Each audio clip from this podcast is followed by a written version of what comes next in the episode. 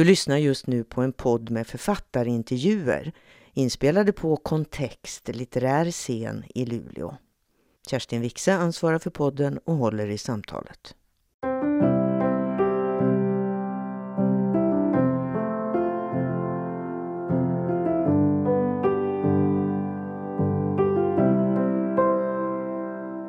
Välkommen Lina Wolf till Kontextpodden. Tack så mycket. Du i Malmö och jag i Luleå. Vi skulle ju ha setts på den riktiga scenen här i stan men nu är det som det är. Vi ska inte säga något mer om det. Nej. Du, eh, jag vet inte riktigt vad det betyder men jag säger det ändå. Att läsa dig, det känns inte som att läsa en svensk författare. Det är något med din fantasi som inte verkar ha några gränser tycker jag. Är det här med livlig fantasi något som är spårbart redan tillbaka i barndomen eller är det något som du har övat upp? Oj. Eh, ja, eh, ibland tänker jag så här att platsen man växer upp på kan ha ett visst inflytande på, eh, på hur man skriver. Men sen, är, sen handlar det också väldigt mycket om de platser som man, som, som, som man kommer till. Men jag tror att platsen där man växer upp är viktig så tillvida att man får liksom en, en, en massa, så att säga, olika möjligheter som sen kan aktiveras av andra miljöer. Man får liksom en instrumentpanel som sen kan sättas igång, tänker jag mig. Och jag har väl haft ynnesten då att växa upp på en plats som är... Först och främst så är det väldigt vacker natur där jag växt upp, vilket jag tror har varit viktigt för mitt skrivande, även om jag, jag, tror inte det är det första man tänker på. Om man tänker på mina böcker så tänker man inte åh, det handlar om vacker natur. Men jag tror ändå nej. att just det här, liksom, jag, jag, jag kan känna att naturen är väldigt viktig i skrivandeprocessen och att man får en väldigt eh, stark kraft av att vistas i naturen. Och det är någonting som, som jag har lärt mig och som jag vet att mitt skrivande liksom mår bra av och får kanske sin styrka ifrån. Men sen tror jag också den här uppsättningen av liksom olika människotyper som man har haft runt sig i sin uppväxt, den kan också möjliggöra kanske en viss eh, typ av fantasi. Jag vet inte om det är någonting bra eller någonting dåligt, men eh, vi såg, eh, det, det, går en eh, dokumentär på Sveriges Television just nu som heter Jakten på en mördare som handlar om det hemska mordet på Helene Nilsson i min by i Hörby.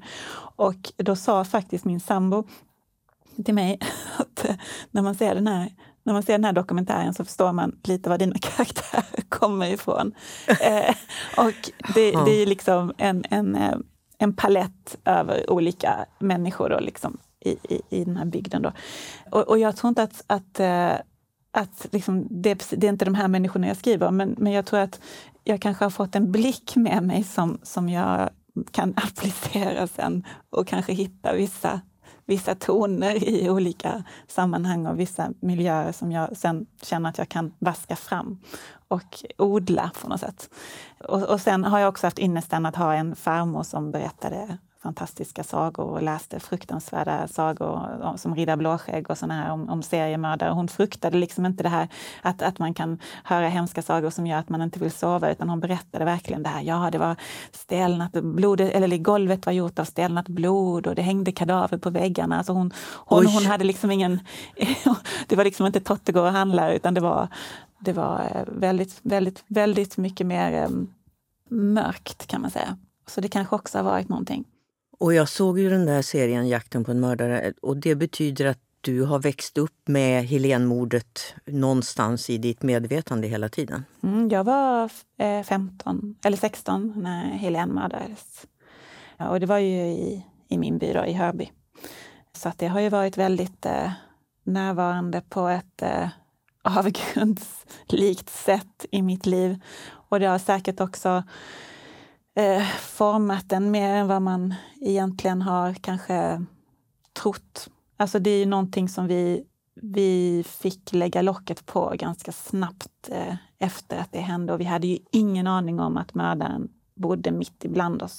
Det fanns ju eh, olika narrativ om vem det var som hade gjort och det, jag tror att det som jag trodde på det var att det antagligen var någon som inte kom från Skåne utan möjligtvis från Holland. Var de nu fick det okay. ifrån. Ja. Men det var väl ett sätt att säga att eh, den här människan finns inte kvar. Men det Ett sorts gjorde han försvar. ju. Ja, det gjorde han Mm. ju under, under väldigt många år. Så att det har ju säkert präglat eh, mig på, på, på många sätt. Jag känner ju det när jag ser den här serien också. Att när man lägger locket på någonting, så sen när man kommer in i det som man gör i den här serien så, så känner man ju hur det börjar mullra där nere. Det finns ju ett tryck under, om man säger så, som, eh, som har legat där nu i 30 år. Ja. Ja. Du, när du skriver dina romaner och eh, noveller och så vidare, du är, du är ständigt underhållande. Och du är helt oförutsägbar, vilket är underbart. Jag misstänker att du, att du själv uppskattar det här och att det är det du vill ge oss, det du själv vill läsa. Du står inte ut med att ha tråkigt, känns det som. Ja, oj. Fast jag har ju ofta väldigt tråkigt, tänker jag. Men, men eh, det är kanske därför jag försöker liksom eh, muntra upp det lite. Men det här, det här är, eh, att du säger att det är underhållande, det, det, det tar jag som en komplimang. För jag tycker det är fint och underhållande. Jag ser inte det som... Ja, det är klart det är. som, det är, klart det eh, är. som jag, blir- jag blir väldigt glad liksom, över att jag vill underhålla. Jag vill verkligen underhålla. Och eh, känner man att det är oförutsägbart så, så, så det, det gör mig också väldigt glad. Egentligen måste jag säga att jag, jag har inget emot förutsägbara narrativ utan jag tycker det kan vara vilsamt ibland när man, när man känner att jag vet precis hur det ska gå men, men jag, jag, jag ser det här ändå eller jag läser det här ändå. Men när jag själv skriver så brukar det hända att, att eh, det, känns nästan det känns nästan inte som att man styr överhuvudtaget utan jag skriver klart ett stycke och sen är det som att fortsättningen, alltså nästa stycke, jag hör det liksom. Jag hör orden inom mig på något sätt och då, då följer jag bara det och skriver på. Så jag, det, det är väldigt sällan som jag sitter och plottar om man säger så, utan det, det brukar jag börja göra när jag kanske har skrivit första versionen av romanen. Då gör jag ett sånt här plottschema och tänker, okej, liksom, kan det här hända? Och, och, och, och det enda som brukar hända då när man faktiskt gör det här schemat är att man märker att det där, det där, är, eh, det där är osymmetriskt. Till exempel att en del, som när jag skrev Köttets tid, då märkte jag att första delen var bara en tredjedel så lång som andra delen. Och då kände jag att då måste jag liksom göra det här symmetriskt. Det, det kanske låter fruktansvärt, men, men, ehm, men jag ville ändå att det skulle vara att de skulle få ungefär lika mycket taltid, de här två karaktärerna. Och då, då fick jag liksom helt enkelt möblera om och lägga till. Och så. så att egentligen är det, det är ganska instrumentellt ändå, när man sitter där.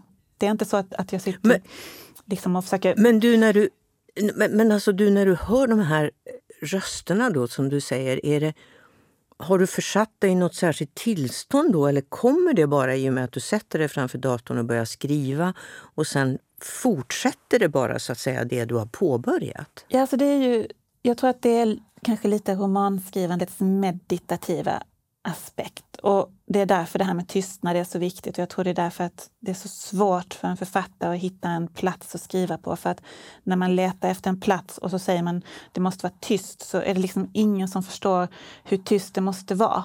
Utan eh, folk tror att det går med lite ljud, men det går inte med några ljud. och och, och det, det har fått mig att tro att det här tillståndet som man skriver i egentligen är som en slags meditation. Så på sätt och vis Ja. så, så försätter man ju sig i det. Liksom skrivprocessen går ju nästan ut på att man ska komma in i det där. Och det tar en stund, det kanske tar en halvtimme, tre kvart eller någonting. Och sen är man där och sen flyter det på. Och då kan, då kan det, för mig kan det ibland bli så att jag hör liksom en mening och sen så tänker jag, men vadå, det hade jag inte tänkt skriva. Men så börjar jag ändå skriva den meningen och så märker jag att den, att den fortsätter, att den ger sig. Så att jag, jag litar väldigt mycket på det här liksom spontana, i alla fall i, i första utkastet som man skriver och sen, sen får man börja jobba när det är klart. Det är då liksom det här med liksom, vad ska man säga, medvetna liksom berättartekniska, det är då man börjar med det och fram till dess så är det en ganska så spontan och organisk och yvig produkt. Och, ja, det är kul och det är jobbigt samtidigt. Samtidigt så innehåller ju dina romaner verkligen idéer, tänker jag. Nu ska vi prata lite om Köttets tid, din senaste. Där finns det ju bärande idéer som du, vad ska jag säga, tycks vilja undersöka i alla fall. Jag tolkar det som att det till del handlar om hämnd. Mm. Eh, och jag tänker på den här hämnddebatten som följde på hela metoo-rörelsen. Alltså hur långt kan och bör man gå i sina hämndbegär? Läser jag dig rätt då? Du har, någon, du har något du vill undersöka när du börjar skriva en roman? Ja, hämnd är ju absolut, skulle jag säga, ett av grund, liksom grundtemana eller grundbultarna i, i den boken. Mm. Och ved, alltså vedergällning, det är ju väldigt intressant och det är väldigt intressant i vår tid, tycker jag, med konceptet vedergällning. Att, eh, Varför just i vår tid? Jo, för att den tar sig nya, den tar sig nya skepnader. Vi är liksom inte vi är inte kvar i liksom någon slags blodshämnd, vi är inte kvar i något medeltida hämnd, hämndmetoder, utan vi har ju en massa teknologier som gör att man kan hämnas på mycket mer sofistikerade sätt. Men jag tror också att vi lever i en tid där det kanske är ganska lätt att hämnas. Det är ganska lätt att, eh, att dra folk i smutsen om man vill och det är ganska lätt att, att låta sig eh, dras med. Eh, det finns väldigt mycket hat väldigt nära oss och hatet har hullingar och hatet fattar tag i människor. Och eh, även om vi har nya teknologier så tror jag inte att vi har blivit så mycket bättre som, som varelser på att värja oss mot det här hatet och att lära oss att hantera det och inte dras med. Och det är väl det lite köttets tid också, vad jag ville liksom vända och vrida på lite där, att hur lätt det är med en uppretad massa att dra igång liksom ett, ett massbudskap. Och sen så, men det har vi ju inte minst sett de här dagarna. Liksom. Och sen, mm. häng, mm. sen blir det bara mer och så hängs det bara på. Och det är ju det som händer i den här showen, att, att eh, kommentarsfälten... Vänta, vi, ska, vi, måste, vi måste berätta lite för, för de som inte har läst den här boken. Ja. Vi ska bli lite konkreta innan vi pratar om tv-showen. Du tar oss till Spanien, till Madrid där du själv har bott och så kommer det en svensk skribent hit, Benedikt, ja. som ju inte riktigt vet vad hon ska ha sitt liv till men det ska hon snart bli varse kan man säga. Så dras hon in i en kedja av väldigt dramatiska händelser efter ett möte med en man vid namn Mercuro. Vem är han? Mercuro är en man som ehm, eh, har varit otrogen under en väldigt lång tid med eh, eh, med en kvinna som heter Soledad. Nej, förlåt, han var gift med Soledad men han var otrogen med Penelope. Så var det. Eh, då för att så att säga få botgöring eller för att kunna bli förlåten av, av frun så går han med på hennes idé att de ska gå i en slags parterapi. Men det är en speciell parterapi för det är en parterapi som är en tv-show kan man säga en underjordisk sådan. Krypterad. Eh, man måste liksom ha en massa lösenord och betala en massa pengar för att kunna se den här tv-showen som då heter Köttets tid. Och där, där är, de, är han med helt enkelt. Och ehm, eh, den här showen leds av Lucia som eh, som en nunna. Det låter alltid väldigt konstigt när man ska sammanfatta. liksom, jag har det problemet med varje bok, att det, blir konst, det låter väldigt konstigt när man ska sammanfatta vad den handlar om. Man får, man får läsa den, då, då känns det mer mm, eh, naturligt, hoppas jag. Men um, de är i alla fall med i den här showen och han känner sig till slut jagad, eller han förstår att de vill honom inte väl. Och det är lite också av det som står på spel när man går i en sån här parterapi i köttets tid, att de kan hjälpa dig och då får du allt. Du kan få resor till Bahamas och du kan få hjälp med alla dina psykiska problem och du kan få precis vad du nu behöver som människa för att ställa allt till rätta igen. Eller så kan de fälla dig och då mm. kommer du liksom att svepas bort av, det, av deras metoder. Och det som händer här det är väl att showen bestämmer sig för att hjälpa frun, men inte honom. Så han är, alltså han är hans, jagad helt enkelt. Ja, precis. Och hans namn tänker jag är, ju, är väl inte någon slump heller. För den romerska guden Merkurius, han var ju handeln och köpmännens gud och en ja. gud som ledde döda till nästa liv. Och eh, Han har ju helt enkelt då skrivit på ett kontrakt som ger de här tv-människorna rätt till hans hjärta Ja. som skulle kunna rädda den här hustrun som han har slagit och bedragit så länge. Det är ingen vanlig Robinson-show det här. Nej, nej precis. Och det, det är också det att man blir ju tagen väldigt mycket på orden i den här showen. Han säger ju att han skulle göra vad som helst för att hans fru ska bli frisk och vad som helst för att hon ska förlåta honom. Och lösningen på det är ju faktiskt att hon får hans hjärta eftersom hon är hjärtsjuk. Så att, Och därför försöker han gömma sig. ja. och när han förstår det här, då, då, får han, då får han gömma sig. Och sen namnet Merkur också, det är ju, han, han förhandlar ju om allting, den här karaktären. Han är, förhandling är ju hans modus vivendi lite, om man säger så. Så jag Mm. kände att det var ett lämpligt namn. Och sen fördjupas ju scenariot och här finns blodtörstiga kineser eller torpeder kanske och så nunnan som du nämnde då, Lucia, som har goda skäl att hata män. Hennes historia är ju en, en stor del, eller en del, en egen del av, av romanen. Och vi har en handikappad alzheimersjuk man som längtar efter att dö och några till dessutom. Jag läste någonstans att inför arbetet med den här romanen så fördjupade du, fördjupade du dig i relationen kropp och själ. Och då tänkte jag så här, hur researchar man det? ja, det, livets skola kanske? jag vet inte. nej, nej eh, ja du, hur researchar man det? Hur gjorde du? Man, jag, jag, jag, jag vet faktiskt inte. Man sitter väl och tänker. Och sen, jo, men sen, sen, sen är det klart att när man börjar på ett sånt här projekt och man känner att man har eh, en, en grundläggande idé som man, som man ska skriva om, då blir ju den på något vis ens forskningsfält. Och då är det som att från det att man har en idé om någonting, det var likadant när jag skrev De polyglotta älskarna, då, är det som att en viss del av, av, av verkligheten plötsligt blir sådär liksom highlightad på något sätt. Att det, är, Ja. ja, det är nya saker som träder fram. Man får liksom ett filter och så ser man plötsligt allting.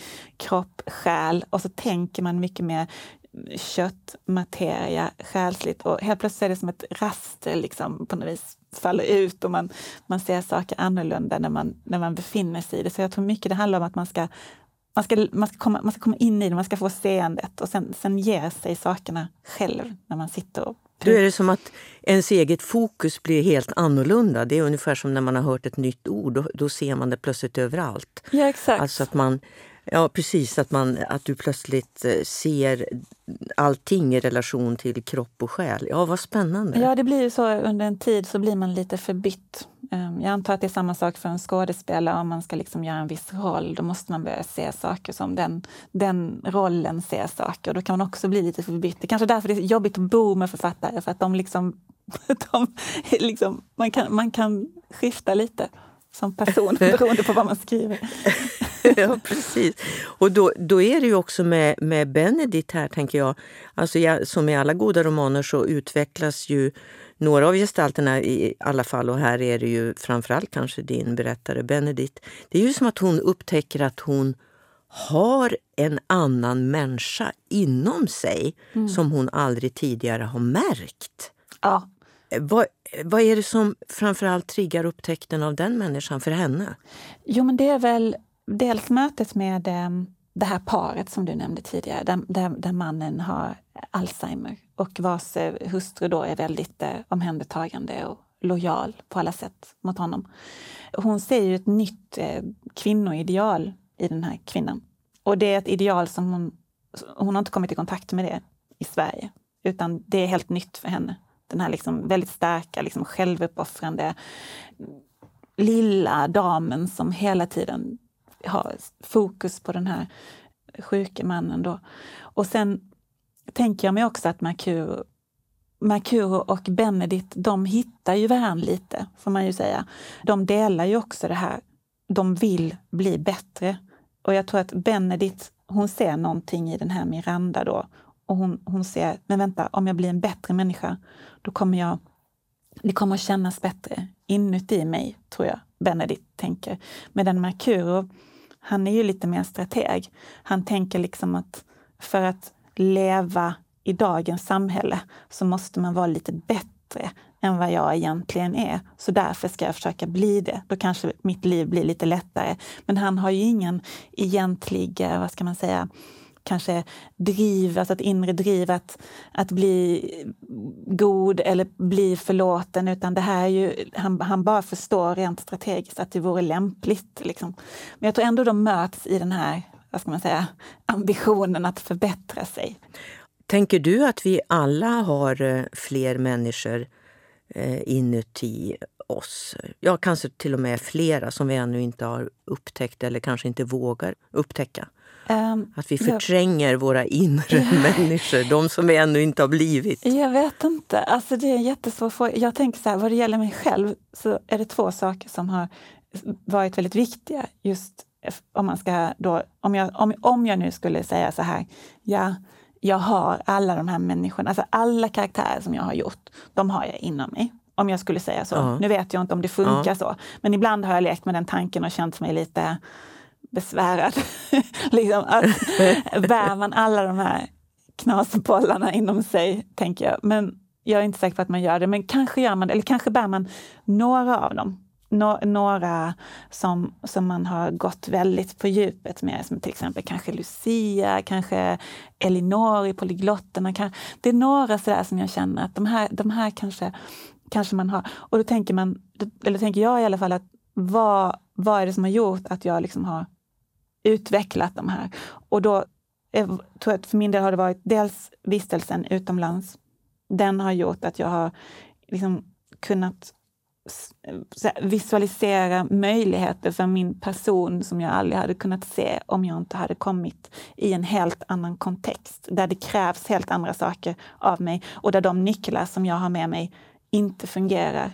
Som eh, till exempel i Spanien, det går inte att sitta tyst i Spanien om man känner sig lite obekväm eller om, om man inte vet vad man ska säga. Det är precis som att en tystnad i Spanien den är så oerhört mycket tystare än en tystnad i Sverige. Ja. Liksom, här ja. kan man bli lite osynlig och det är okej. Okay. Folk, folk blir det ibland, de bara liksom försvinner lite och sen så är det inte så mycket mer med det. Men i Spanien är det jag har upplevt ett mycket, mycket hårdare krav på definition. Liksom. Vem är du? Vad tycker du? Liksom, liksom prata ut och visa vem du är. Och eh, sen är det inte så farligt när man gör det, för att jag tror också att det finns en ganska stor tolerans eh, för liksom, olika människor. Liksom, diskussioner kan bli ganska så, de kan gå ganska så höga, men, men, eh, men, men det, det, det, det var ett helt annat krav på, på tydlighet. Och, och då tvingades du bli en annan egentligen än vad du var när du kom dit? Det, det gjorde jag och jag tvingades prata högre, jag tvingades avbryta, jag tvingades liksom skapa mig också en, en, en, alltså åsikter i den kontexten, i den spanska historiska kontexten. Och, och liksom bli någon, alltså få en identitet i detta och dessutom med språket som en piska på något sätt. För att så länge man pratar haltande eller stapplande så kommer man aldrig in någonstans. Utan man måste försöka snabbt liksom börja prata hellre snabbt än rätt som jag brukade tänka. Liksom, det ska gå fort. Det behöver inte vara helt rätt, men det ska gå snabbt. För de, har inte, de, har inte, de orkar inte vänta på att man ska sitta och staka sig. Och, eh, alltså det kunde jag känna att det, att det, det kristalliserade ut så, så, många möjligheter för den här nya människan man skulle bli. Och det är väl en möjlighet som man egentligen mest får som barn. I, om man lever på samma plats hela sitt liv, då, då, då, får man ta de besluten när man är ganska ung för att sen forma sig som, som människa. Men när man kommer utomlands i en ny kontext, då kan man faktiskt göra om sig och bli lite någon annan. Så tricket är egentligen att längtar man efter en annan människa eller vill man, eh, vill man göra den resan för att upptäcka om man har något mer i sig då ska man lämna sin trygghetszon, man ska ge sig ut i en annan kultur eller man ska byta miljö, man ska byta människor. Det är det du säger egentligen? Jag tror det. Alltså, sen, sen är man ju olika som människor. För mig har det funkat väldigt... Jag kan inte säga att det har funkat väldigt bra, det, men det kanske har varit katastrof egentligen. Jag vet inte. Men jag, jag känner, jag känner ju helt klart att det har, det har sporrat mig och, och liksom, jag tycker att det, det som, som jag är stolt över i mig själv det, det har ju definitivt kommit ur kollisioner med, med en annan kultur. Absolut. Du, vi pratade om hämnd som tema, eh, men eftersom titeln är Köttets tid så handlar det också verkligen om, om kött på olika sätt. Alltså drifterna, begären, vart de kan ta oss. Det intresserar ju dig väldigt mycket. Varför det? Det är ju en stor fråga. Ja, men det är väl kul, eller? alltså, det, ja, det är, det är kul. nej, men det är kul. Alltså, jo, men nu blir man ju lite äldre och då kanske man inte riktigt är så, vad ska man säga, i begärets våld längre. Men samtidigt så, det man, det man, i vilken ålder man än är, tror jag kan liksom konstatera, det är ju att mm, man kan ju liksom planera saker väldigt detaljerat. Men sen är begäret är lite som den hemliga agenten på något sätt, som kan komma in och omkullkasta allt. Allting, ja, ja precis. Och ingenting blir som man har tänkt och allting tar en annan bana och det kan också få en att börja resonera på helt eh, liksom, världsfrånvända, självdestruktiva sätt på något sätt. Det begär kan verkligen öppna portar som går till rutschkanor som i sin tur går rakt ut i mörkret. Liksom. Och kan man inte sätta lite eh, stopp för det där så kan man ju hamna ganska långt ifrån den människa som man egentligen vill vara, kanske. Tänker du att vi är att vi egentligen är rätt så omedvetna om eh, det som är biologi i oss. Alltså, trots att vi egentligen, som du beskriver, hela tiden blir överbevisad om motsatsen. Alltså jag tänker ju på till exempel sexualiteten som ju alltså styr så mångas liv, eller allas våra liv kanske. Mm. Eh, och som ju ibland fungerar som att jag menar, det finns inga val. Den väljer åt oss. Ja, men det är ju lite också det i så fall som är köttets tid då. Det är ju när, ja. när, när det får styra. Då blir det köttets tid för människan. Människan lever sitt kötts tid på något sätt.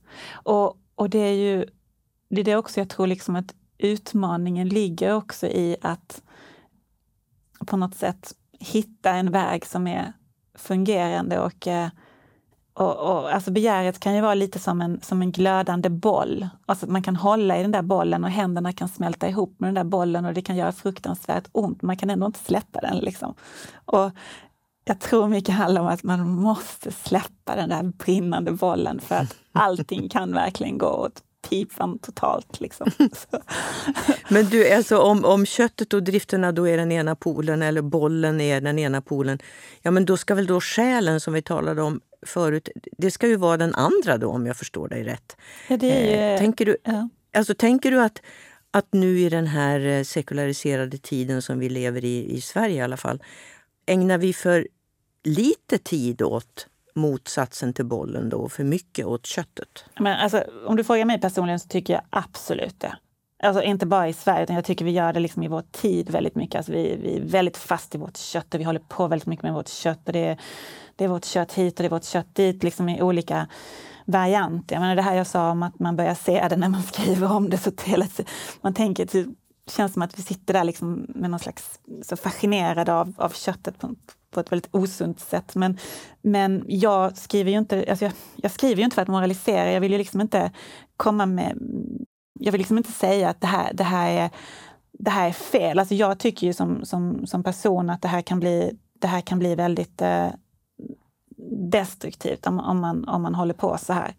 Och, ja, men du får ju igång tankar hos, hos mig då som läser till exempel. Då, då hamnar jag ju i såna här tankegångar. Ja, och det, det är ju det jag, det är som författare, det är det, det, egentligen så vill jag ju liksom stanna där då liksom och, och, och så tänka att vad bra, liksom, då har jag lyckats ja, just det, det där får du lösa projekt. själv. Sen kommer jag, människan. Ja. Och det är klart att som, som människa så har man ju eh, mycket mer åsikter och för mig är det ju en, en utmaning när jag skriver också att jag, jag, vill inte att någon som läser Köttets tid ska säga oh, det var som att få en eh, avhyvling, eh, liksom, eh, få dåligt samvete över all, allt begär. Liksom, det vill jag inte, utan jag, jag vill just det här liksom att på något vis om man läser den här så kanske man tänker lite bara. Jag, jag liksom håller upp en spegel, så här, så här kan det se ut från där jag står. Liksom.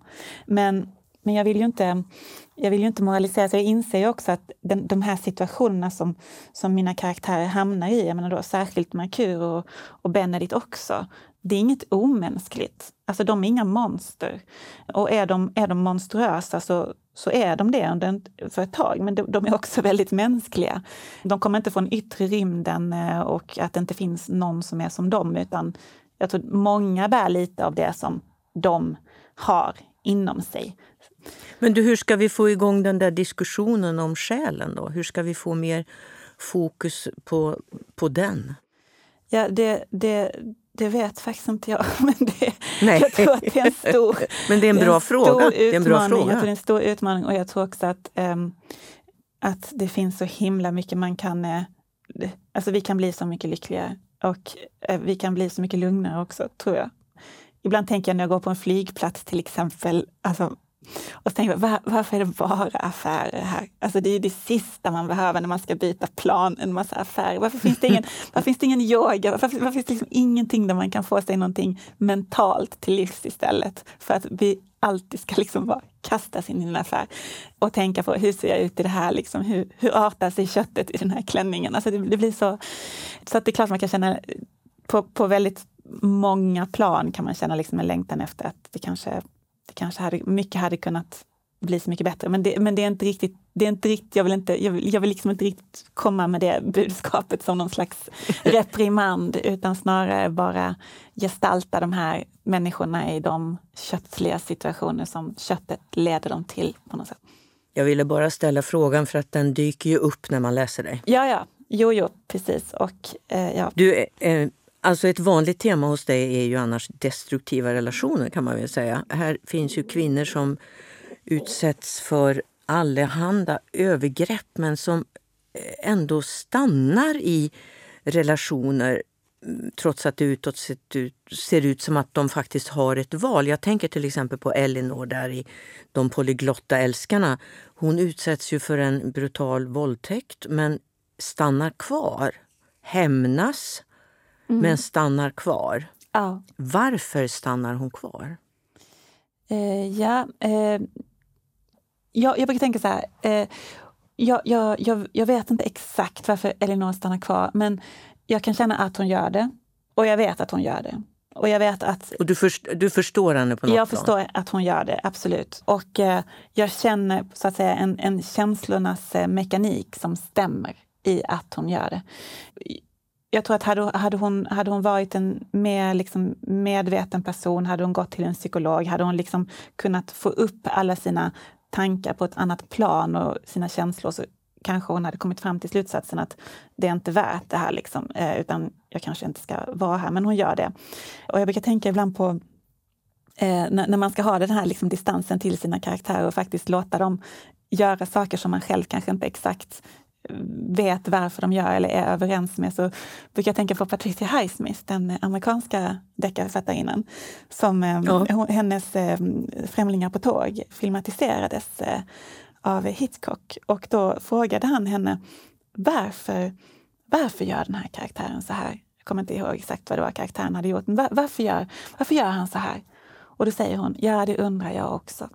och jag har alltid tänkt på det där svaret som en slags Jo, men man får liksom respektera karaktärernas eh, eh, integritet. Och, och, och, och, hon är väldigt... Jag tror det är mycket kötsligt i, i relationen mellan Elinor och Callisto. Och eh, jag tror mm, svaret egentligen står att finna just i, liksom i den här attraktionen hon känner för honom. Att trots att alla lampor blickar rött så känner hon att eh, jag stannar här.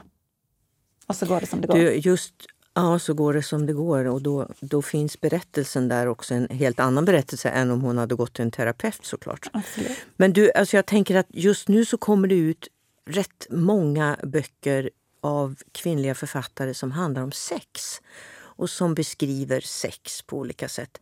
Och dina böcker handlar ju också om sex men, men du ägnar dig inte framför allt åt att beskriva själva sexet utan du skriver du skriver mest om det som leder fram till sex. Varför eh, tycker du att det är mer intressant? För det är ju ett sorts val du gör där. Ja, gör jag det? Det gör jag kanske. Ja, jag tror ja, det. det gör jag kanske. Jag tror det. Um, hmm. Jo, men jag har, jag har gjort det ibland, om inte annat för mig själv. Liksom. Alltså skrivit ut en hel, hel eh, sexscen. Jag tycker kanske inte alltid att det blir helt lyckat. Eller det är inte jätte... Jag, jag, jag, jag översatte en sexscen häromdagen och jag, jag tänkte på det där att hon, hon, hon, hon, hon skrev det där väldigt väldigt bra på något sätt. Det var, väldigt, um, det var ganska så distanserat beskrivet. Och, men jag, jag kunde också känna när jag hade läst klart den där scenen så kände jag varför, varför behövde vi den här scenen? Liksom? Mm. Och eh, jag kunde inte riktigt känna att den var... Alltså, den, den sa ingenting till mig om karaktärerna som jag inte redan visste. Så det, jag vill inte säga att det, det, det, det är onödigt med sexscener. Jag tror det, det kan vara... Och, och vissa liksom berättelser kan liksom inte vara utan det. De kanske liksom lever av sexscenerna. Men jag, kan, jag kanske inte känner riktigt att det, det, det, är inte riktigt det. Det är inte riktigt så jag vill skriva. utan Det som leder fram till sexscenen tror jag kan vara nog så dramatisk som, som själva scenen. Jag tror att man kan förstå väldigt mycket också av liksom det själva sexuella skeendet sen om man förstår upptakten. Då behöver man kanske inte skriva ut hela scenen utan man kanske kan... Vad som sen händer? Nej, läsaren ja. kanske kan få tänka sig själv på något sätt. Ja, för jag tänker att när du, när du också när du skriver om, om eh, våld mot kvinnor så, så gör du någonting, du aktiverar ju min egen fantasi snarare än att du i detalj skildrar varje slag, så att säga, ett övergrepp eller en våldtäkt. Jag tänker på jag tänker jättemycket på en våldtäktsscen i en av Kurosawas filmer som jag aldrig har glömt. Där man inte man ser inte alls våldtäkten, man ser en hand. Mm -hmm. Och det är så mycket värre. Och det där är en våldtäktsscen som jag aldrig glömmer. Jag menar hur många våldtäktsscener har man inte sett på film och bio och glömt, men den där glömmer jag aldrig, den där handen. Jag tycker att du gör lite så. Kan du känna igen dig i det? Ja, jag, jag försöker väl i alla fall jag försöker väl i alla fall på något vis fråga mig själv vad är det, vad är det jag är ute efter i den här liksom, scenen och så försöker jag väl liksom, fokusera på det. Men jag tror att om man, om man, ska, om, man ska beskriva en våldtäkt, en hel våldtäkt, då måste man nästan skriva som den här författaren som jag nu översatte, det är en argentinsk författarinna. Då måste det vara med den här liksom kameran som är på avstånd och som betraktar nästan på ett antiseptiskt sätt det som händer. Och jag skriver jag skriver väldigt sällan så, för det, då ska man skriva i tredje person och det ska helst vara lite staccato och det ska vara liksom kallt. Jag brukar skriva från någon som berättas perspektiv och då har du alltid filtret från, från berättaren och då finns det liksom ett, ett, ett liksom subjektivt element. Alltså den här, den här våldtäkten betraktas på något sätt. Den, den har landat i en människa som, som ser det här på något sätt. Och då, då blir det här liksom väldigt svårt att göra det här liksom mer, mer um, distanserade skeendet. Så, så jag känner väl bara det, liksom, det är inte riktigt mitt sätt att skriva helt enkelt. Mm, mm. Du, det här med våld mot kvinnor då, det, jag menar, det är ju Ja, det är ju många som genom tiderna försökt begripa sig på det, varför den här lusten att skada kvinnor och barn aldrig verkar ta slut. Mm. Vad tänker du om det? Det verkar ju rent biologiskt inte rimligt liksom att män skulle inom sig ha en sån drift. Och varför ser det då ut som att många män faktiskt har det och att det är satt i system liksom, i våra kulturer? Ja. Hur tänker du övergripande om det där? För det första så tror jag inte man ska, liksom, man ska absolut inte dra alla män över en kam här, men det, alltså, det, det, är ju, det är ju en existerande impuls hos vissa människor. Så är det ju. Om man då som jag kommer från en by där vi har haft ett så synnerligen bestialiskt eh, mord på en tioårig flicka, då, då är det någonting som... Ehm, eh, jag vet inte, jag, jag, jag, jag skulle aldrig liksom kunna skriva om alltså den, den typen av bok som, där allting ska grundas på ett mord på en, en ung kvinna och så bygga intrigen på det. Det har jag liksom lovat mig själv dyrt och heligt att jag kommer aldrig att skriva en sån bok. Och jag kommer inte heller att se såna serier, vilket kan bli problematiskt för att det är väldigt, väldigt många serier som är uppbyggda precis på den premissen.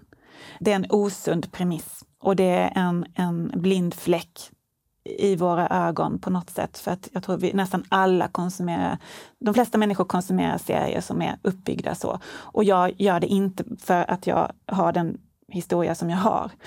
Så, så det blir så väldigt mycket mer kanske obehagligt än vad det kanske blir om man inte har levt med det så nära.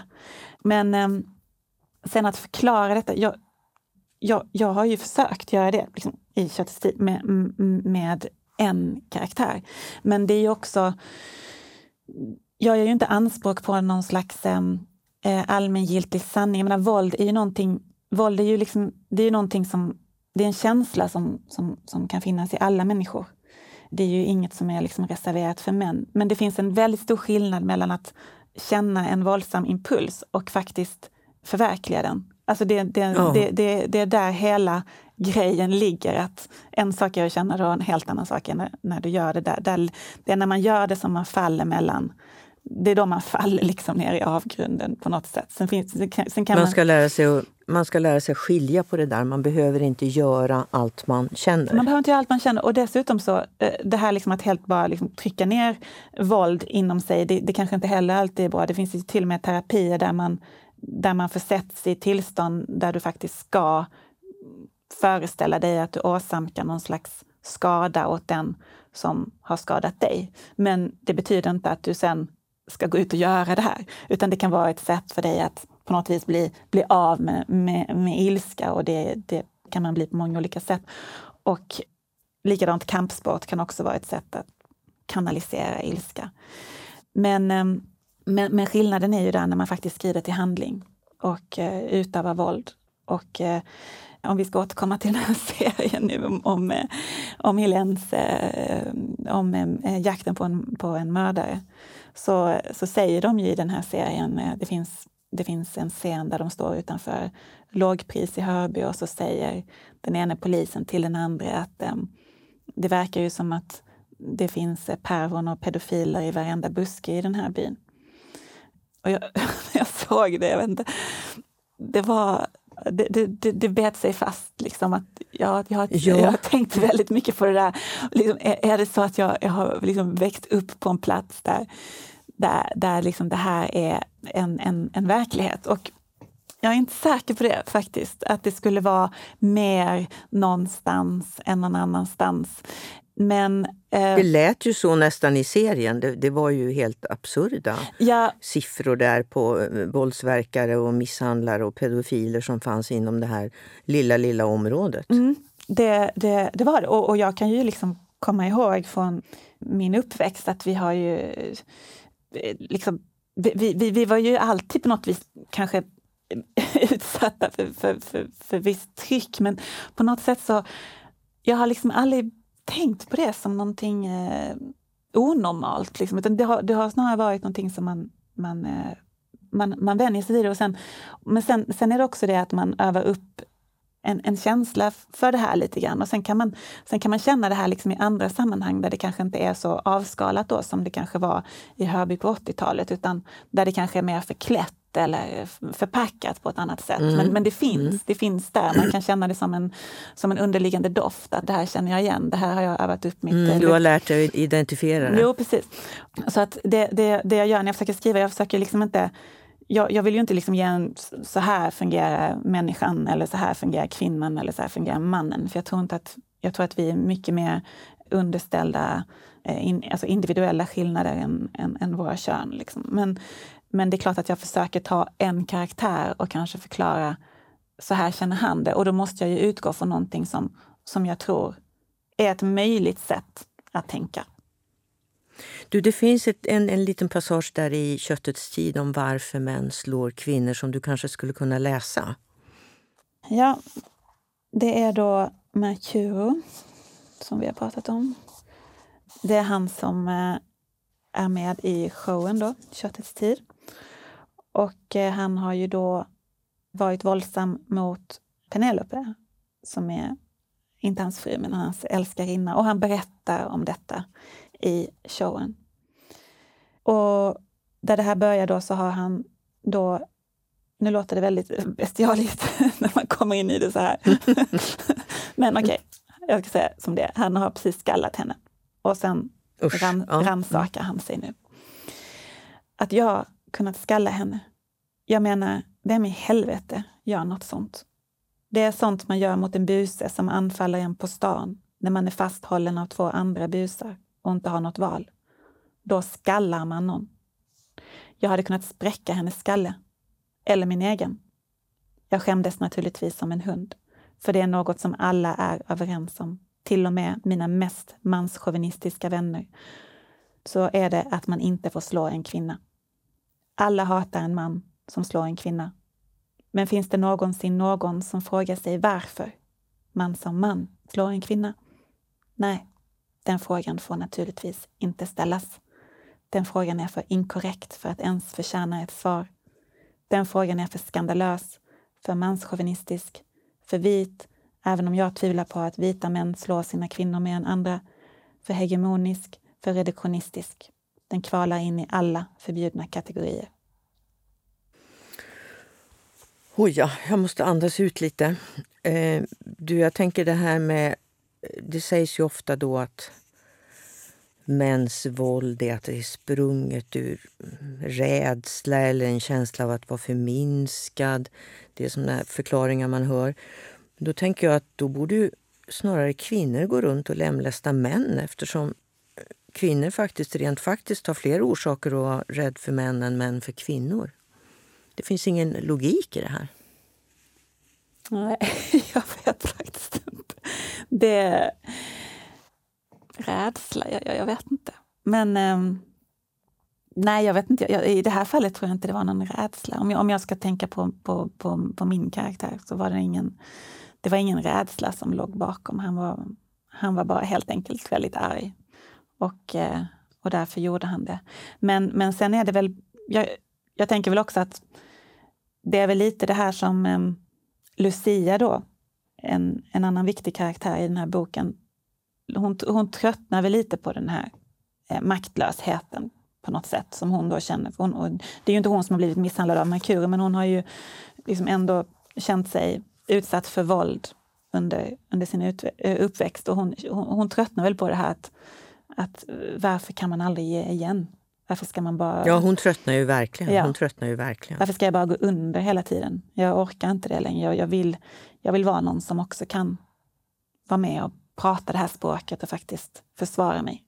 Och det är ju därför hon, hon, hon startar den här showen och det är därför hon, hon, hon skapar ju sig ett maktläge kan man säga, där hon faktiskt har möjlighet att, att hämnas på, på våldsverkare och Eh, hon har dessutom deras tillstånd. Att, det, det, det, här är ju som Lyxfällan, du skriver på ett kontrakt och sen så får programmet göra vad, vad de vill med dig. Så hon, hon tillskansar ju sig alla, allt som hon behöver för att faktiskt kunna sätta en, en, en hämnd i, i verket. Och, och, det gör hon ju. Så att det är ju inte bara män som är våldsamma i, i köttets tid, utan kvinnorna är ju det också på sätt och vis. Eller vissa av kvinnorna är ju det.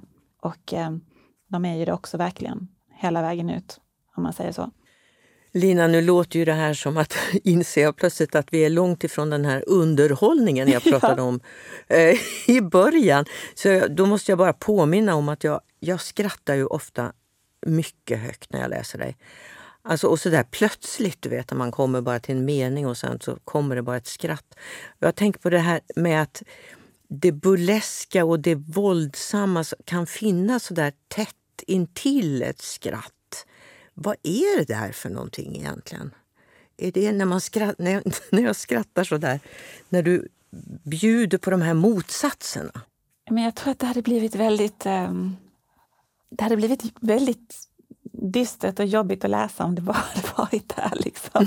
liksom ja, ner i, i de här mörka djupen. Ehm, så det, det... Ja, men att du, lyckas, att du lyckas få in humor eller att du lyckas få in de där skratten i det där, det är ju verkligen en konst.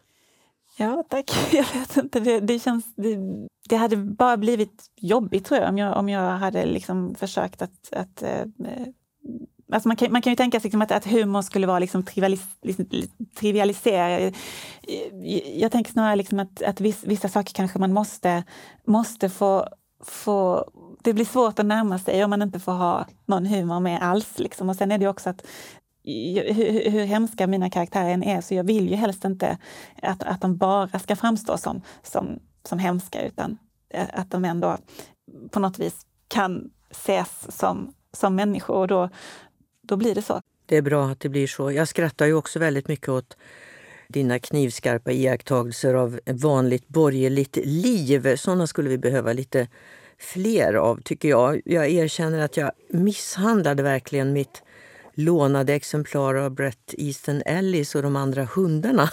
alltså med hundöron. Eh, jag vill jättegärna att du läser ett litet sånt stycke för oss. Ja. Ur just den. Då läser jag, mm, ska säga, det är en annan man som pratar om sitt eh, äktenskap. Sitt före detta äktenskap är det nog, när jag tänker efter. Jag var inte olycklig med Encarnacion. Möjligtvis var jag tillfälligt uttråkad, men jag var inte olycklig. Vi stod inte på desperationens rand som så många andra par. Vi hade inte låtit oss manglas i terapi som så många av våra vänner. Vi hade inte lärt oss utan tilläxan som gick ut på att trött och med släckta ögon repetera att det inte handlar om lycka utan balans och att det inte handlar om lust utan glädje. Att så länge man har sina listor över vad man ska göra och sex tre gånger i veckan och två ungar så är allt under kontroll. Jag har många sådana vänner och jag vet att de aldrig kommer att bli lyckliga. Inte heller kommer de att hitta den balans eller den glädje som de pratar om. De har tänkt fel tankar för länge. Får de en sup i kroppen börjar de ofelbart att prata om meningslösheten. De utforskar den från alla håll och kanter och de tror att det faktum att de ibland får känningar av den är ett enormt misstag, ett missförstånd, en vanföreställning. Men så är det ju inte alls. Den känsla av meningslöshet som många av mina vänner har är det mest sanna de bär på. Men de kommer aldrig åt den, för de ägnar all sin tid åt bortförklaringar och symptomlindring. De är vad man i handling kallar för damage goods. En gång sa jag det på en middag. Då såg de på mig som om jag vore en terrorist. Sen fyllde de sina glas och pratade vidare om meningslösheten och en självgående gräsklippare som någon hade köpt. Det är väldigt roligt. Jag tycker att det är väldigt roligt. Du, när du fick eh, Augustpriset, det här var ju då från eh, Brett Easton Ellis och de andra hundarna. Aha. Men när du fick Augustpriset för de polyglotta älskarna och lärde många vad polyglott eh, betydde, flerspråkig för er som missade det. Då hade ju inte metoo-rörelsen ännu riktigt satt igång. Nej. Här begår du ju ett sorts lustmord verkligen på den framgångsrike franska författaren Michel Houellebecq.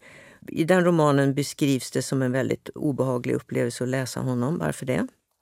För att det är en obehaglig upplevelse att läsa honom. Ja, det är obehagligt. Det är obehagligt. Ja. Eh, och eh, samtidigt så en del av obehaget eh, består i att han, är, att han också är en väldigt, eh, vad ska man säga, skicklig författare. Och eh, man, man, man, känner ju verkligen hans karaktär och eh, han, han, går ju verkligen in under huden. Så det jag hade tänkt egentligen innan jag skrev De polyglotta älskarna, det var att jag skulle skriva om en kvinna som läste Michelle Houellebecq och sen blev hon så deprimerad så att hon, hon bestämde sig för att ta livet av sig helt enkelt. Och så skulle boken sluta med det. Men när jag, när jag väl började på den idén så kände jag att, att det blev ju alldeles för, för tråkigt jag kan inte bara liksom låta henne ta livet av sig. Hon måste ju göra någonting innan. Och, ehm, och det var då jag kom på att jag kunde använda Wolbecks litteratur som en slags eh, stör som jag virade mitt humle runt på något sätt. Och eh, låter olika människor läsa honom och sen beroende lite på hur de, hur de tolkar honom så kanske de agerar på olika sätt i boken. Jag hade nog aldrig kunnat skriva en, en hel roman om en författare som jag inte alls kände någon som helst aktning för utan jag var ju tvungen att läsa Houellebecq mycket och då måste man ju känna att man står ut med texten, annars kan man ju bli påverkad och börja skriva illa själv. Så att, eh, jag lyckades på något vis vända det här som nästan enbart var smärtsamt för mig själv till, till någonting eh, kreativt där jag faktiskt fick distans till hans, till hans texter och eh, där jag faktiskt skapade människor som, som, som Elinor till exempel, som jag tyckte hjälpte mig att få distans till honom för att hon, mm. hon, är, så, hon är så konkret och hon är så, hon är så obrydd. Och det hjälpte mig att vara Elinor lite grann faktiskt. Jag tänkte på det där vi, vi skämtade om, att researcha om, om kött, och, eh, kött och själ. Det är ju verkligen, jag menar, I hans romaner så är kvinnorna verkligen reducerade till kött och inget annat. Så det var väl en bra research läsning och läsa honom? Ja, det kanske var upptakten, vem vet, till köttets tid. Jag vet aldrig hur det där går. Men du, om de polyglotta älskarna då var en sorts... Um, ja, kan man kanske säga då, uppgörelse med manliga genier. Ölbeck, en av dem, eh, så kan man ju också läsa Köttets tid som en kritik mot kvinnors hämndfantasier. Eller kan man inte det? Jag är tacksam för alla läsningar. Nej, men jag tänker på Lucia som, som ju blir en sorts gud som dömer levande och död, dömer folk till döden eller dömer dem eller ger dem livet tillbaka och så.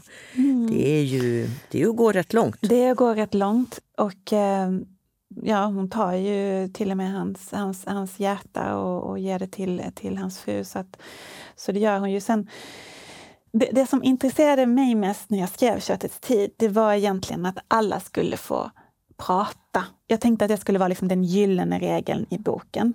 Att man, man får göra fel, men sen får man också möjligheten att berätta varför man gjorde som man gjorde och hur, hur det blev. Precis som i tv-showen? Precis som i tv-showen.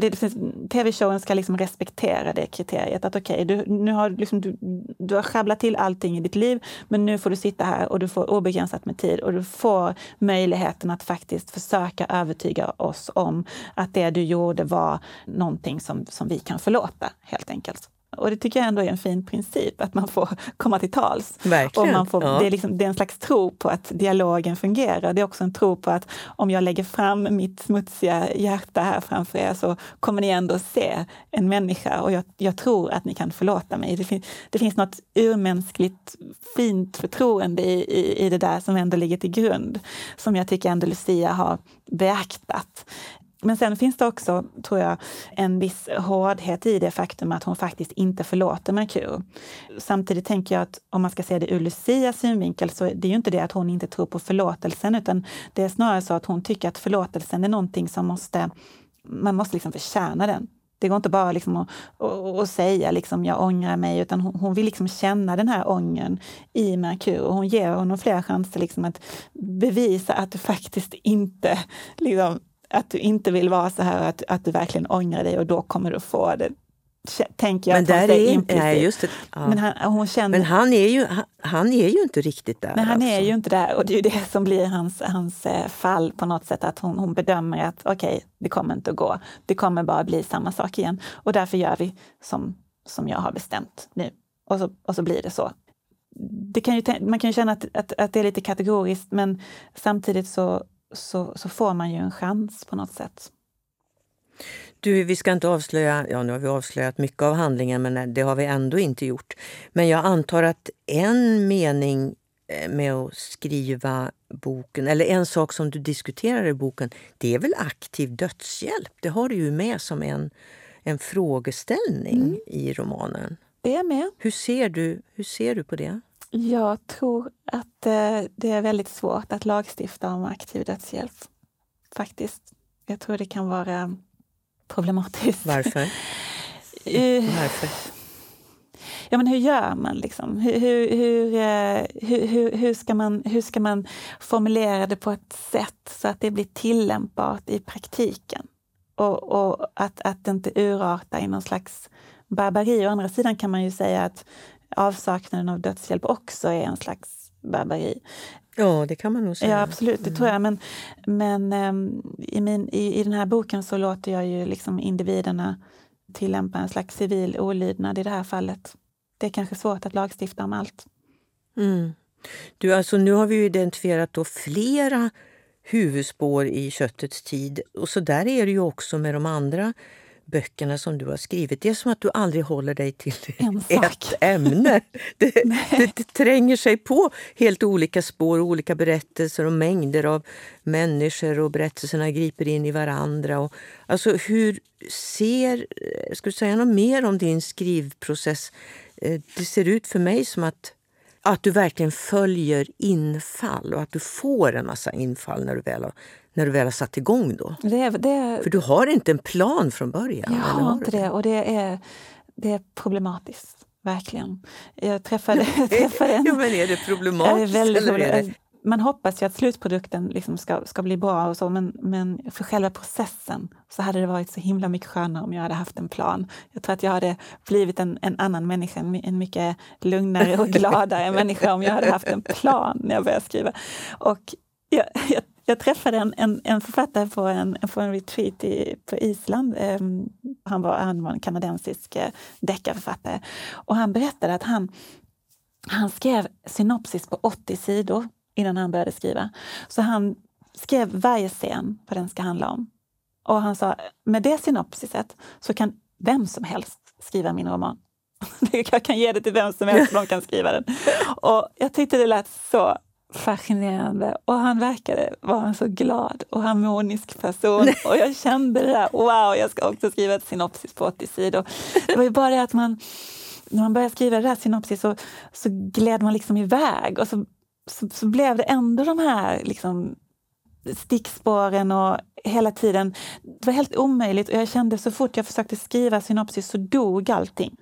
Det var precis som att man, mm. man skruvar ner en gaslåga och elden bara försvinner. Till slut tänkte jag att det är väl, det är väl så bara att man ska plågas. Vissa, vissa ska plågas och vissa, vissa har det lätt. Och jag är en sån som bara måste bita i det sura äpplet och följa efter dit släden kör och försöka hänga med. Och sen så får man hoppas att det, att det infaller en liksom, punkt i processen där, där du kan säga okej, okay, nu har jag ett kaos, men jag har ett kaos med en tråd och nu ska jag försöka liksom, vaska bort och liksom eh, hugga ner alla grenar som sticker ut och försöka göra det här till lite mer konformt. Och jag, jag tycker att kanske Bret Easton Ellis och de andra hundarna, det är väl kanske den bok där jag har gjort det minst. Där jag faktiskt har låtit det vara väldigt yvigt. Och jag är, jag är väldigt glad och tacksam att min dåvarande förläggare faktiskt gick med på det där och, och sa liksom att okej, okay, vi kör, du behöver inte göra det här bättre liksom, eller mer, det behöver inte hänga ihop.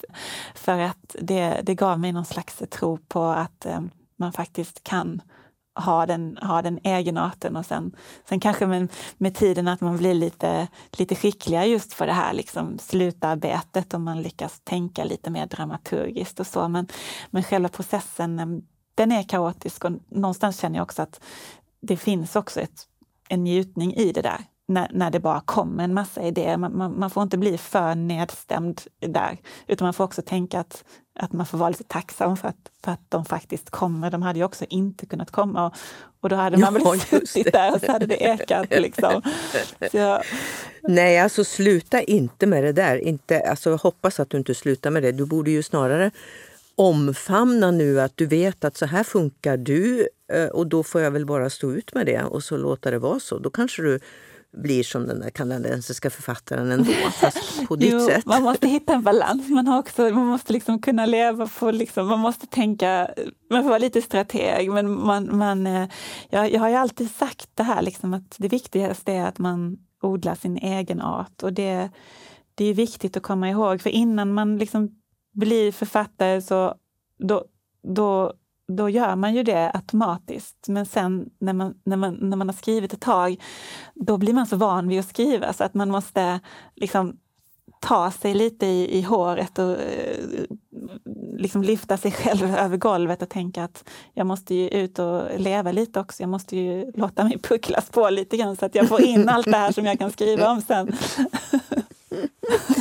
Men Lina, alltså, jag tänker på den här debatten om fiktionens död och när jag, när jag hamnar i den ibland, då tänker jag alltid på dina böcker.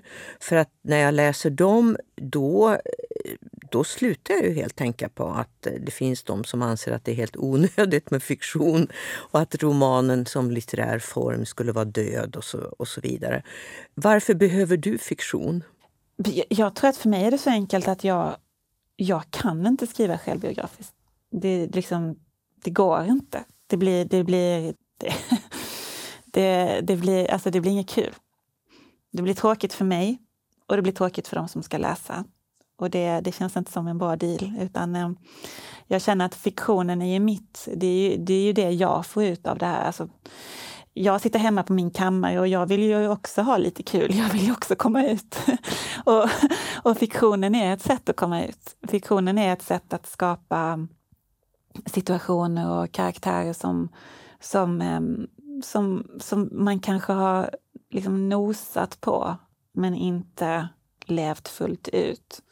Och eh, att få utveckla det och skapa en historia och faktiskt känna att den här historien får ett liv och, och börja leva och nästan bli som en alternativ verklighet. Det tycker jag för mig liksom är, är hela utbytet av, av skrivprocessen. Jag skulle tycka det var oerhört tråkigt att skriva om mitt eget liv. Jag skulle tycka jättesynd om alla som sen skulle få läsa det där. Liksom. Men du, alltså ditt, du använder ju ändå lite ditt eget liv när du skriver. För att ofta finns vi ju i texterna i Spanien eller Italien. Jo, jo. Där väl men, du har bott. Jo. Och jag hittar ju också en tolkskola och en trävarumänniska. Det var ja, roligt ja. i din roman. Bret Easton Ellis och de andra hundarna. Det går att spår, det finns spår av ditt eget liv i dina berättelser i alla fall. Ja, det finns det. Och sen ibland så finns det också spår av människor som jag har träffat i mina berättelser. Ja. Det är bara det att de få gångerna som jag har föresatt mig att nu ska jag skriva om en människa som, som, som kanske då har gjort mig illa eller skadat mig på något sätt. Och, men så fort jag börjar skriva om den här människan så är det som att den förbyts. Den, den, den blir annorlunda. Och eh, jag, jag ja. kan inte låta bli att göra den lite trevlig. Och det var ju inte det jag ville, liksom, utan jag ville ju skriva något nedgörande. Men det är precis som att så, liksom förutsättningen för att man ska kunna skriva om någon, det är att den får ett eget liv och då måste den också få en värdighet och då, då är man helt plötsligt inne i fiktionen igen. De få gånger jag har försökt skriva någonting som faktiskt har hänt om en karaktär som har gjort mig illa och hur hemskt det var och hur synd det faktiskt var om mig. Så det, det är ju ingenting som, det är ju inte en bok som jag vill att världen ska läsa. Liksom. Det, det är faktiskt inget kul alls. Så, ehm, så det lyfter inte helt enkelt. du, jag tänker på det här med att, att eh, det där vi pratade om förut, om att komma till en helt främmande miljö och att man då kan, att man då kan liksom få en mycket skarpare blick för det man ser än om man hade växt upp just på den gatan. eller så där. Det är väl din erfarenhet att blicken skärps liksom som, som främling? Så att säga. Ja, fast frågan är bara liksom, vem är det som avgör? För att om jag, frågar, om jag säger det till om jag kommer till Madrid till exempel och så bor jag där i tre år och sen så, och så säger jag till dem att jag, jag, jag ser er mycket tydligare än vad ni ser er själva. det går ju inte, för det kommer ju de aldrig att tycka.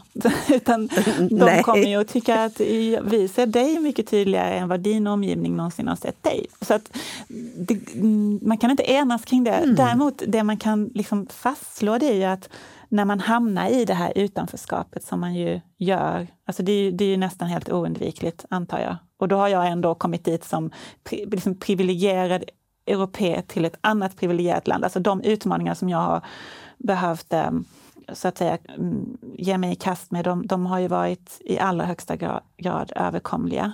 Det har ju handlat om att eh, liksom, lära mig ett språk som jag hade tid att lära mig och eh, lära känna människor som ändå på, på något vis gav mig en chans att, att komma in och sen kanske jag inte fick den chansen längre för att jag inte förvaltade den tillräckligt väl. Men jag har ändå haft en massa, en, en massa möjligheter. Men man genomlever ju ändå alltid ett slags utanförskap. Och det är ju alltid smärtsamt att känna att, att man inte riktigt får vara med. Att eh, de inte väljer en utan de väljer någon annan. Och, och man hålls utanför och de, vill inte, de är inte intresserade av mitt land. De vill inte veta vad vi äter på julafton. Och de struntar totalt i allt liksom som har med Sverige att göra. Det enda de vet var att kvinnor från mitt land badade topless i Benidorm på 80-talet och det kan Oj, de fortfarande, fortfarande ge en skit för. Liksom. Så att den känslan när man sitter där och är på något vis betraktaren som ändå måste slå sig in, den gör någonting med en. Och den... Du, vad händer då?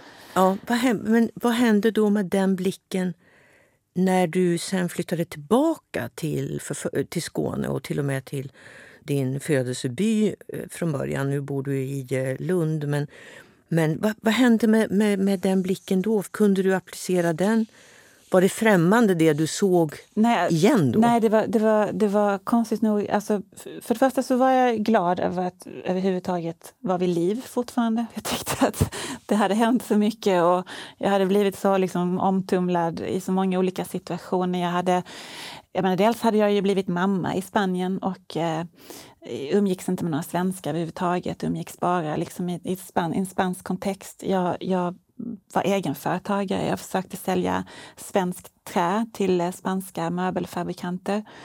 Mm, så här, den här tiden var ju så, så full av strapatser eh, från morgon till kväll. Alltså bara från det att man tog bilen och det skulle ta en och en halv timme och köra tre kilometer i trafikstockningar och sen när jag flyttade ner till Spanien så var det fortfarande mm, äta, attentat, det, det sprängdes bilar i området. Där. Alltså det hände saker hela tiden och man skulle liksom in i det där fullt ut och liksom bli, bli den här andra, det här andra jaget som faktiskt var överlevnadsdugligt i det sammanhanget. Så sen när jag väl kom hem så, så var jag så liksom glad ändå att jag var en hel bit och att jag, att jag fanns på något sätt.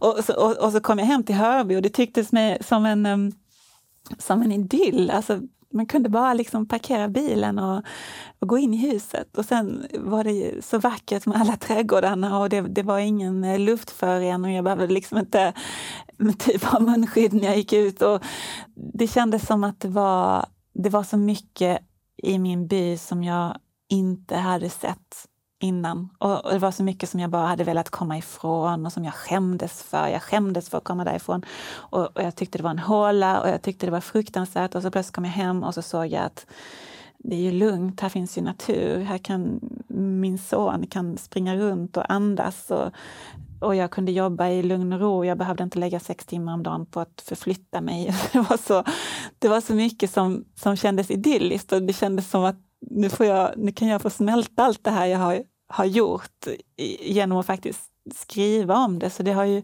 för mig har det varit väldigt skönt att få komma hem och bearbeta saker jag varit med om. Sen kan jag känna nu när det har gått tio år så kan jag väl ändå känna att man kanske skulle behöva komma ut lite igen och och, men jag känner inte det så starkt om jag ska vara ärlig. Jag tycker det är rätt skönt. du, har ut, du, du kanske har utsatt dig nog? Det kanske, jag känner att idéerna är... fortsätter komma i alla fall. Så att jag känner, alltså, ja. Ja, när de slutar göra det kanske man får utsätta sig igen. Alltså eftersom jag nu har läst allt du skrivit Lina, nu ska jag säga vad det är. Många människor dör som du.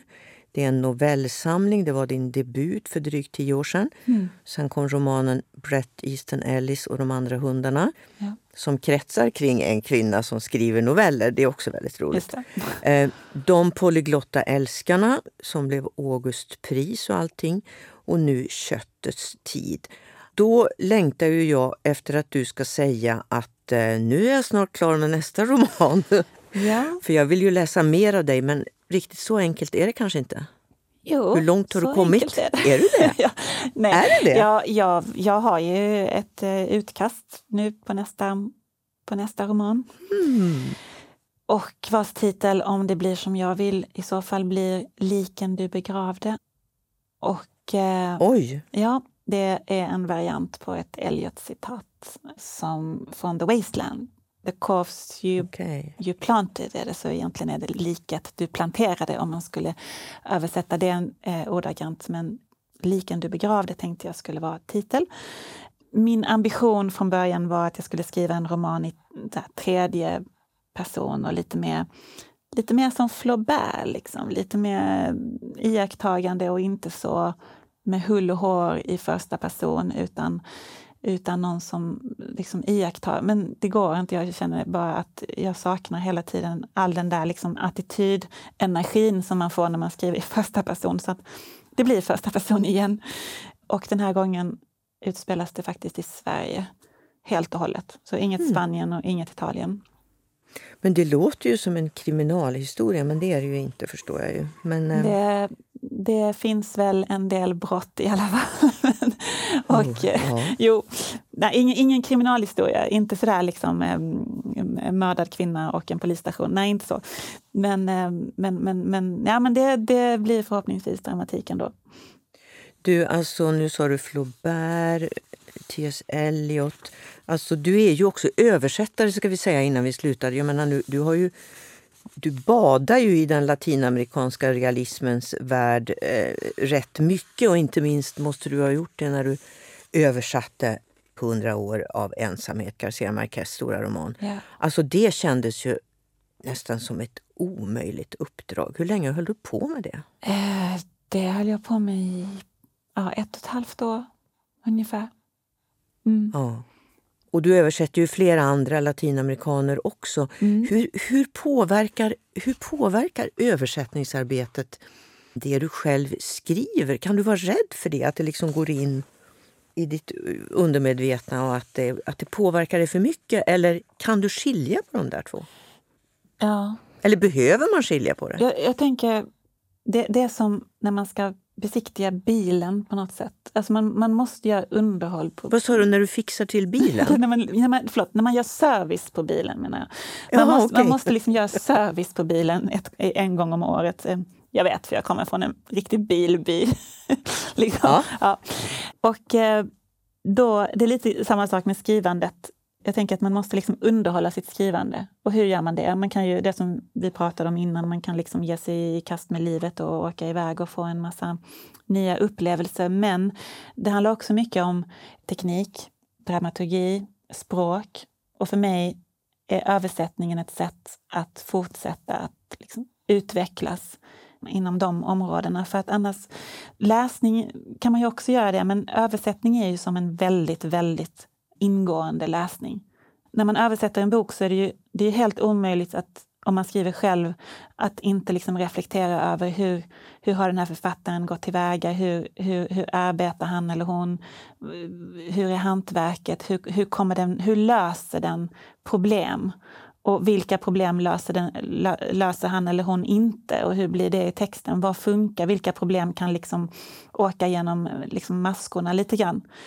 Och, och där tycker jag att jag lär mig av varje bok som jag, som jag översätter och absolut inte minst eh, Garcia Marquez eh, 100 år. Och att man kan få andra språkglädje också, tänker jag, som kan sporra ens egen Ja, precis. Och, uppfinningsrikedom. absolut. Och i, I just Garcia Marquez fall, så han, han var ju en av de första spanska författarna som jag läste. Så att han var ju nästan en anledning till att jag alls började skriva, han och Roberto Bolaño. Så att, att jag fick den här förfrågan att översätta honom, det kändes ju så himla stort. Att översätta liksom, en författare som har varit en av ens absolut största mästare. Och att själv få liksom, ta hans roman till mitt språk, det kändes ju som en enorm ära. Ja, ja, cirkeln är sluten. Ja, precis. Ja, det är ett otroligt jobb du har gjort där. Alltså otroligt arbete. Okej. Du, nu innan vi slutar så måste vi ju då påminna oss om, för det sa vi aldrig, Liken du begravde, din nya roman. När kommer den då? Så jag vet. Jag vet faktiskt inte. Nej, men, Nästa år kanske, hoppas jag. Jag tror inte den kommer det här året faktiskt. Okej, Det tror jag inte. men om ett år i alla fall. Ja, kan, jo, det borde den. Det första utkastet är klart, så att jag, jag kommer att få... Det, det är mycket som ska fixas till och den här symmetrin jag pratade om innan. Och, ja. så jag är inte riktigt framme. Men jag vet vad den ska heta, så är det. Jag, jag vet alltid vad mina böcker ska heta, så eh, det är det jag vet. Det vet du? Ja, det vet jag alltid. Det vet jag alltid. Så det, det kan jag avslöja utan att känna att jag säger för mycket, för att eh, titeln är alltid det som kommer först och eh, den, det har jag, den, de har jag alltid hållit fast, fast vid faktiskt. Liken du begravde, det är en otroligt spännande titel. Tack. Lina, jag skulle kunna prata jättelänge med dig men jag tror att vi måste sluta. Ja, Men Lina Wolf, tack för att du ville gästa Kontextpodden.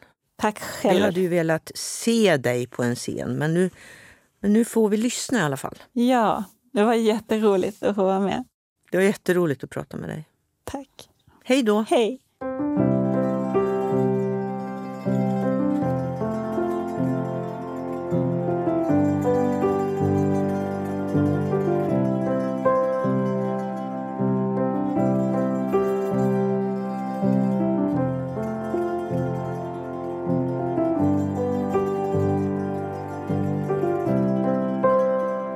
Kontextpodden produceras med stöd av Region Norrbotten och i samarbete med Kontext litterär scen i Luleå.